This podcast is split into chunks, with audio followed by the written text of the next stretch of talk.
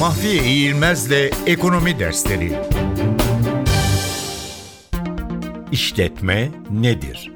İşletme iki anlama gelir. Bir, mal ve hizmet üretiminin gerçekleştirildiği iktisadi birimlere işletme denir.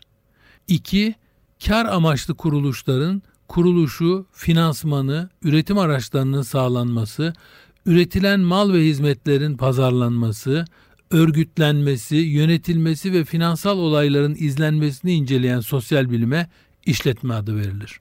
Bir işletmenin başlıca amaçları işletmenin piyasa değerini arttırmak, topluma hizmet sunmak, varlığını sürdürebilmek, işletme sahibine para kazandırabilmek, prestij sağlamak olarak sıralanabilir. Bu amaçların gerçekleştirilebilmesi için işletmelerin bir takım fonksiyonları yerine getirmesi gerekir. Bunları da şöyle sıralayabiliriz.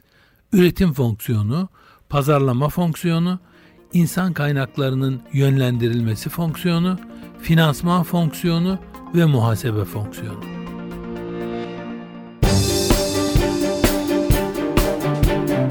Mahfiye İğilmez'le Ekonomi Dersleri